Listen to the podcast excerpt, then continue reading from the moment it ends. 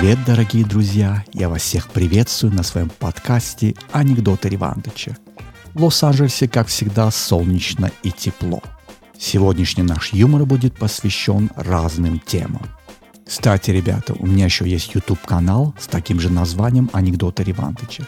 Если кому интересно, то там уже 140 выпусков. Ссылку я оставлю в описании этого подкаста. Ну, как всегда, пристегните ремни. Погнали! Приходит в стельку пьяный мужик домой, жена встречает его со скалкой в руках и со словами. «Где шлялся, скотина? Где тебя носят, сволочь?» «Люсь, на кладбище был». «Что, кто-то умер?» «Люсь, не поверишь, там все умерли».